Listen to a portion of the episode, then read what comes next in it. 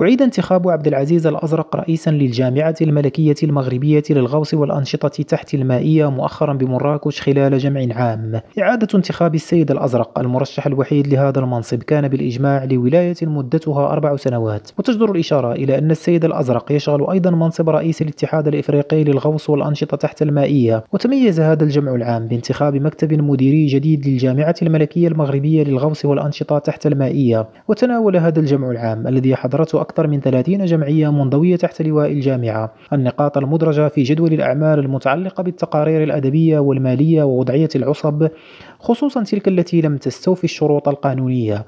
وتعمل الجامعة الملكية المغربية للغوص والأنشطة تحت المائية وهي عضو بالاتحاد الدولي للغوص والأنشطة تحت المائية والاتحاد العربي لأنشطة الغوص والإنقاذ على تطوير وتشجيع ممارسة الأنشطة والرياضات تحت المائية أو ذات الصلة. محمد أعزيز ريم راديو مراكش.